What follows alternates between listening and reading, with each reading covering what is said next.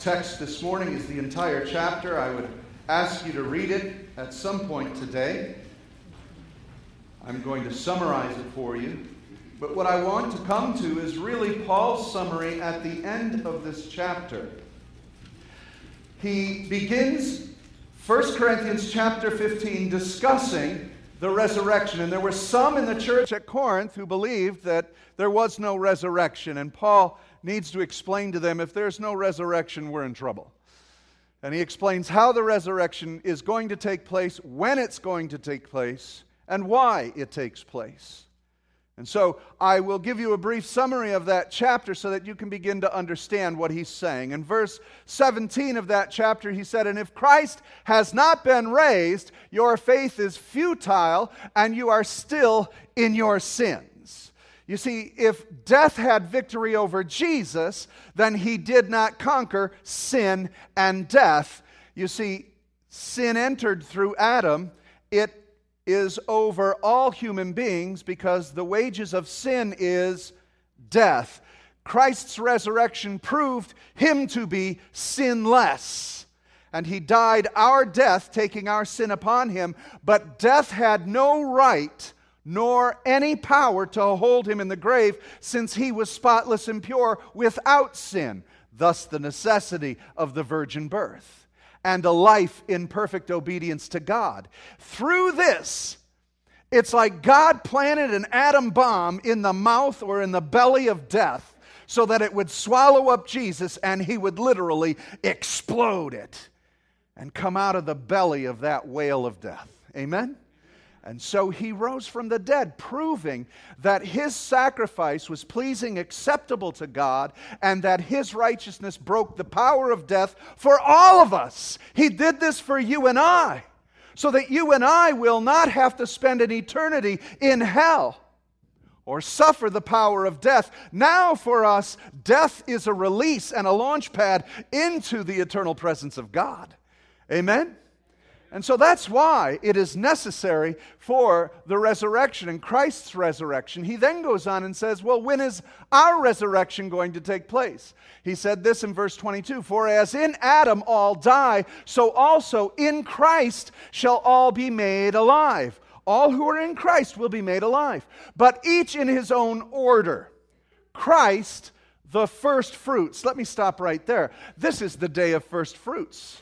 This is the Israel feast of first fruits. There was Passover, feast of unleavened bread, and then the feast of first fruits. And Christ is that harvest, the first to have risen from the dead. He is first, and He is our trailblazer, or the author and perfecter of our faith, risen to the right hand of God. Christ is the first fruits. Then, at His coming, those who belong to Christ. So, when is the resurrection of the body, or what is also called the rapture? When will that take place? At his coming. It's really simple, it's right there.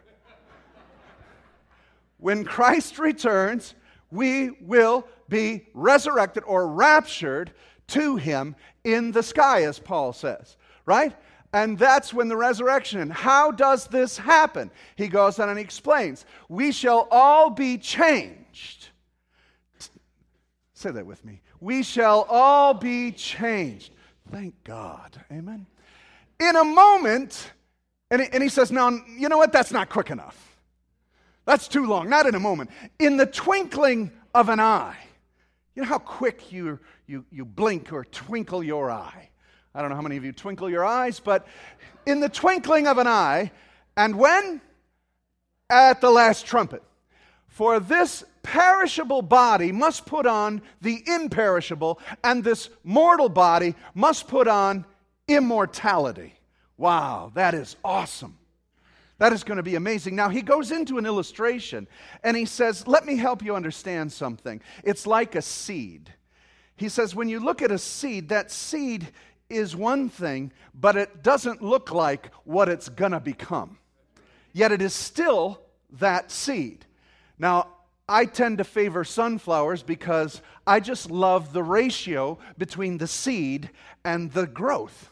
So that fascinates me. So when you look at a sunflower seed, it's pretty. It's black and white with stripes, and it's just about this big. Beautiful seed. That's all of us. We are all seeds. Okay? And that's what we're looking at. Some of you are pea pods, some of you are lilacs, some of you are all different kinds of shells and, and decorations on these little seeds of who we are. And he says, But don't you know that when a seed goes into the ground, it must die in order that life may come forth? And out of that little seed will grow something. My illustration was a sunflower. This thing begins to grow, begins to grow. The leaves, if you get one of the Russian mammoth sunflowers, the leaves become like this. The thing will grow 12 to 14 feet tall with this glorious blossom on it, pointing to the sun. And if you watch them in the morning, they're this way. They follow the sun around. Isn't that beautiful? It's, it's the way we should be, following the sun. But isn't it amazing that you and I are going to blossom into something that's incomprehensible? We have no idea what we are going to look like when we get there. But we will be changed in the twinkling of an eye. This that is perishable, that is the flesh, this body, must put on imperishable. This which is mortal will put on immortality. That is awesome. That is amazing. That is our future. That is our hope. Amen? That is something to praise God about. But then he goes to a conclusion here. And this is what I want to focus on in 1 Corinthians 15 58. Therefore, you see, that's a conclusion. Would you agree? Therefore, my beloved brothers, be steadfast, immovable, always abounding in the work of the Lord, knowing that in the Lord your labor is not in vain. Why would he say that after he's talking about the resurrection? Because what he's saying to us is this isn't all there is to life. There is more to life. There is an eternity to our life. And what we do here and now is working towards a blessed eternity. Not to get us into that eternity, we get there by faith. We've already had our salvation. But because we have that hope and future, we have a purpose and a reason to reach the lost and to change this world. Amen? Amen. And he says this three things be steadfast, immovable, always abounding. Anyone who believes in the resurrection of the Lord Jesus Christ should live with these three attributes throughout their lives. Because we have a hope that is solid and sturdy. All right? It is a courageous thing. Now, when I think of these three things steadfast, immovable, and always abounding I think of this verse in Romans 8 11. If the same Spirit that raised Christ from the dead dwells in you, he will give life to your mortal body through his Spirit who dwells in you. If that same Spirit that raised Christ from the dead dwells in you, he'll quicken, make alive this mortal body. Now, think about it for a minute. If the same spirit that raised Christ from the dead, there's the power of the resurrection. He's saying that the power that conquered death lives in you and I. That means we should be fearless. And that's been the theme of the church. You see, the, the seed of the church, we were talking about this a while ago. The seed of the church, Tertullian said, is the blood of the martyrs. Why? Because you take one Christian out, ten more will stand the Christians have an eternal hope. You can try to get rid of us, but the spirit of resurrection will always be at work in his people. We are fearless, immovable, unshakable because we have a hope and a future. We know our God. We know His purpose. We know His plan. If it dwells in you, then He will make you alive with these three attributes steadfast, immovable, and abounding. I think of a freight train. That's the Christian walk. We should be a freight train. The church should be a freight train, not to run people over, but to bring the love of God in places that are desperate and hungry and thirsty and in the darkness. A freight train's coming with a great light to deliver you out of the hands of Satan, to break the bondage of sin and death. Like a freight train, we'll storm the gates of hell, and the gates of hell shall never prevail against the church. This is the church A church that believes in the power of the resurrection. A church that believes the same power that raised Jesus is in me. If you believe the resurrection, if you celebrate Easter, you should be steadfast, immovable, abounding. And this is a day and an hour when the church must be steadfast and immovable on what is true and right in the Word of God. Amen? You are going to see a number of folks who claim to be Christians falling away from the faith because it's going to get harder to believe. It's going to be less socially acceptable to believe the truth of God's Word. But will you believe? And will you be steadfast? Will you be immovable? And will you be abounding in the Lord? When I think of something that is steadfast, I looked it up in the Oxford Dictionary.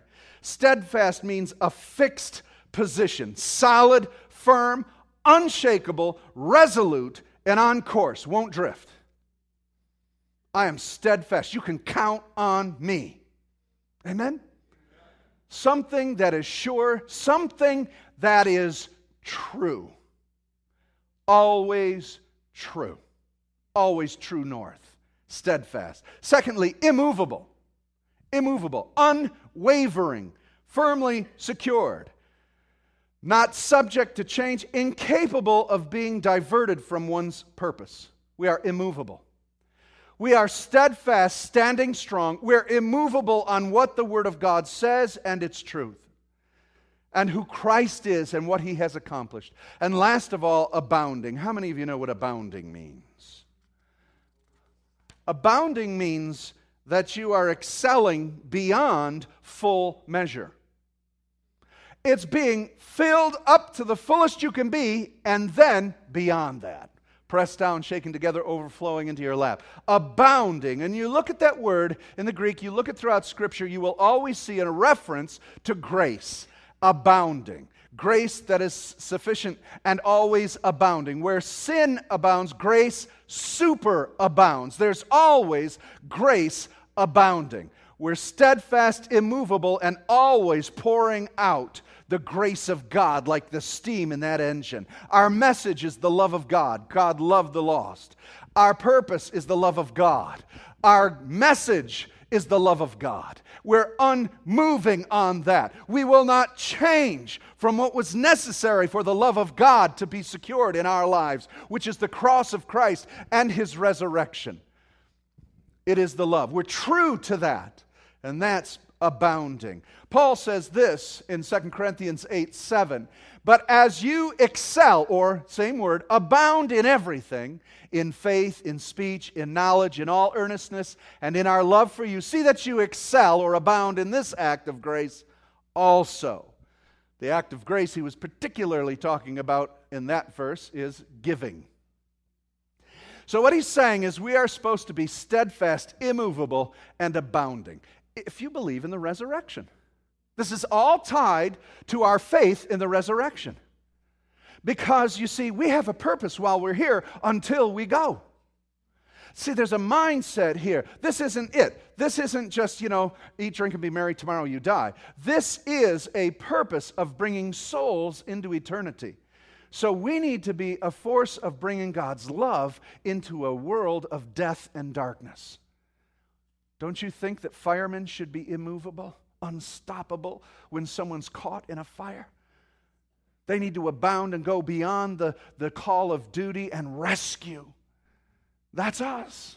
If you believe in the resurrection, you'll give your life to the Lord Jesus Christ. You'll be immovable, steadfast, and you will abound. And what does he say? Those who trust in the resurrection, those who have that same power of resurrection that raised Jesus dwelling in you, should cause an abounding power in your life. That abounding should bring an abounding faith. An abounding faith. And so, if you believe in the resurrection and the power of that resurrection, it should always challenge your faith to go further. What do you got to lose? Be with Jesus. We hold our lives too dear. We are not doing enough radical things for the Lord because we're all holding our lives much too dear and we're limiting our faith. We are most, most of us are operating to keep status quo in our life. Christianity is to be abounding. Status quo is not where you stop. Pressing, pressing. You secure what you have, make it immovable, and move forward. You're steadfast in what you've gained in your household, how far you've come in your faith. Keep it strong, move forward. Keep abounding in faith. Amen? Amen. Amen. Are you ready to abound this year in faith? That means we need to go further than we've ever gone before, beyond your abilities to trust in God. It is an abounding faith because you have the same power that raised Christ from the dead. Right? This isn't based on your ability to memorize Scripture. This is the power of God living in your being. It's not based on your ability to do the best you can to be a good boy or girl. This is the power of God who raised Jesus from the dead. We are a supernatural people. Okay.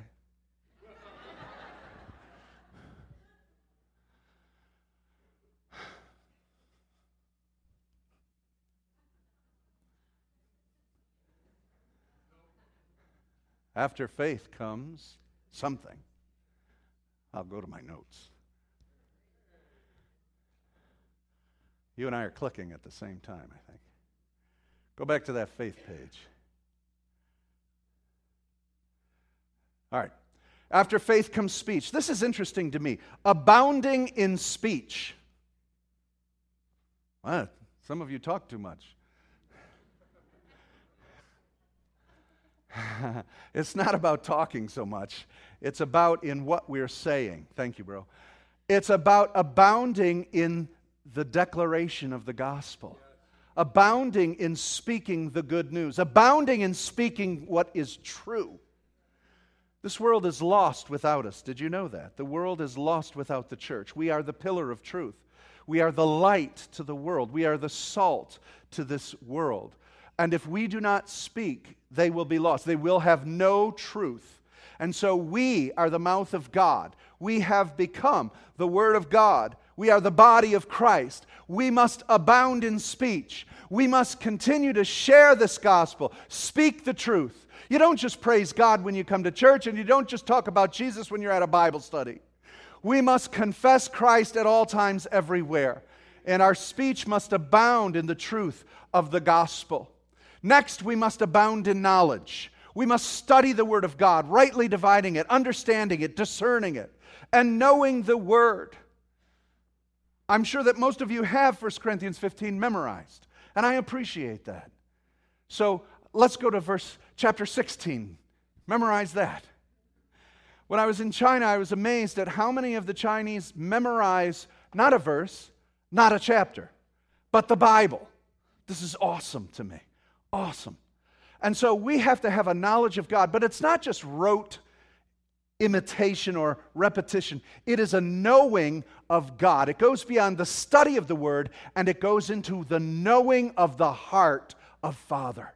Knowing His heart, knowing the Spirit, knowing the prompting of the Holy Spirit, knowing God. That's the power of the resurrection. I have power in my speech to speak the authority of God's word. I have resurrection power to know Him who is He that is true. And earnestness. Christianity is to be earnest, desired, diligent in all that we do. Christians who believe in the resurrection, have the same spirit of the resurrection in them, are a diligent people. We are consistent. We are steadfast. We are faithful. You can count on us. Jesus said, Your yes is a yes. Your no is a no. You don't have to swear an oath. You don't have to sign a paper. Your yes is yes because anyone who follows Jesus has the power of the resurrection to keep his word earnestly. We have to work on that, wouldn't you say? This is what we're achieving, and that's because we believe in the power of the resurrection. We are also to be abounding in love at all times. A love that goes beyond us, a self sacrificing love, a love greater than a love for ourselves, but a love that esteems other more highly than myself. I will be earnest in giving this love. I will speak of this love. I will have the knowledge of this love. And I'll have faith to bring this love into places that would seem to reject it, but I'm still taking it there. And last of all is giving. Isn't that interesting that it's in here? That he says believers are abounding in giving. Because isn't that keep in step with the resurrection? God gave everything. Jesus gave all that he had. And he said, All that is mine is yours. And so that same spirit of giving must be in us, it must be nurtured in us. And I have to ask you in the area of giving, do we hold on a little bit too much? Uh, do, we, do we grasp a little bit too much? We must be liberal or hilarious as Paul would say in 2 Corinthians 9. He, will he'll go on in this next chapter to talk about being a cheerful giver. And that word is hilarious giver, one who joyfully gives because you know the power of the resurrection. You, as a good steward of your finance, a good steward of your time, a good steward of your possessions, can give it away because you know the God who is the supplier of all your needs. No one's saying amen. Amen. Amen.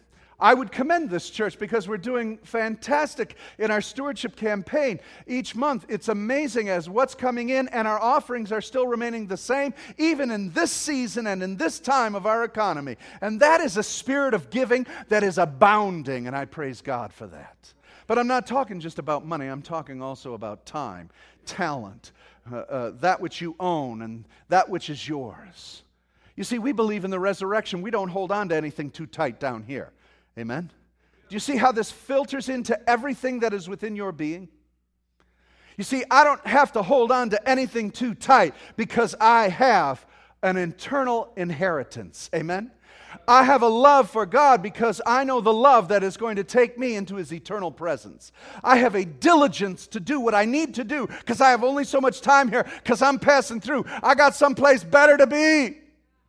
And I have a knowledge of God because that resurrected life illuminated my mind to who God is. And I speak about it at all times, and I'm going to trust God for it. We're a motivated people. Remember, he said this at the conclusion of the resurrection Therefore, my beloved brothers, be steadfast, immovable, always abounding in the work of the Lord. Why? Knowing that in the Lord your labor's not in vain ashes to ashes, dust to dust. Not those who are of the resurrection. Our bodies will go to dust, but we will be changed. And we will have an eternal inheritance. And whatever we do, Paul says, he tells, Paul commands Timothy, he says, Command your people, command them. This is an order. Command your people to do good works, for in this they will lay up treasure in store for a foundation of eternity. You see, all that we are doing is all to the glory of God, all under the power and the anointing of that resurrection. We're all looking forward to that day. Let's not get too stuck on this stuff here. Amen? That is the power of the resurrection. I conclude with what John said in his epistle Beloved, we are God's children now. What we will be has not yet appeared. But we know that when he appears, we shall be like him because we shall see him as he is. And everyone who thus hopes in him purifies himself as he is pure. Again, the hope of resurrection, being changed by seeing Christ, causes us to do something here and now. That's the power of the resurrection. It changes the way you live. That's why a true believer is a changed person. Their witness, their testimony is different than what they used to be because the power of that resurrection is at work in them. Regenerating, sanctifying, making pure, making holy. That is within them because of the hope set before them. Amen? Do you have that hope this morning? Do you have that hope? Then you should be steadfast in it. If you're not steadfast in it, get back into the Word of God. Believe, trust, begin to pray deeper and longer in the Spirit to confirm where you are weak in your faith, where you are not abounding. If someone has tripped you up, if your worldview is a little shaky concerning the, the Lord and the doctrine of the church, you need to then go deeper and study. Become steadfast. The power of the resurrection is going to firm you up. Be diligent and begin to abound, abound, and abound. Let's bow our heads.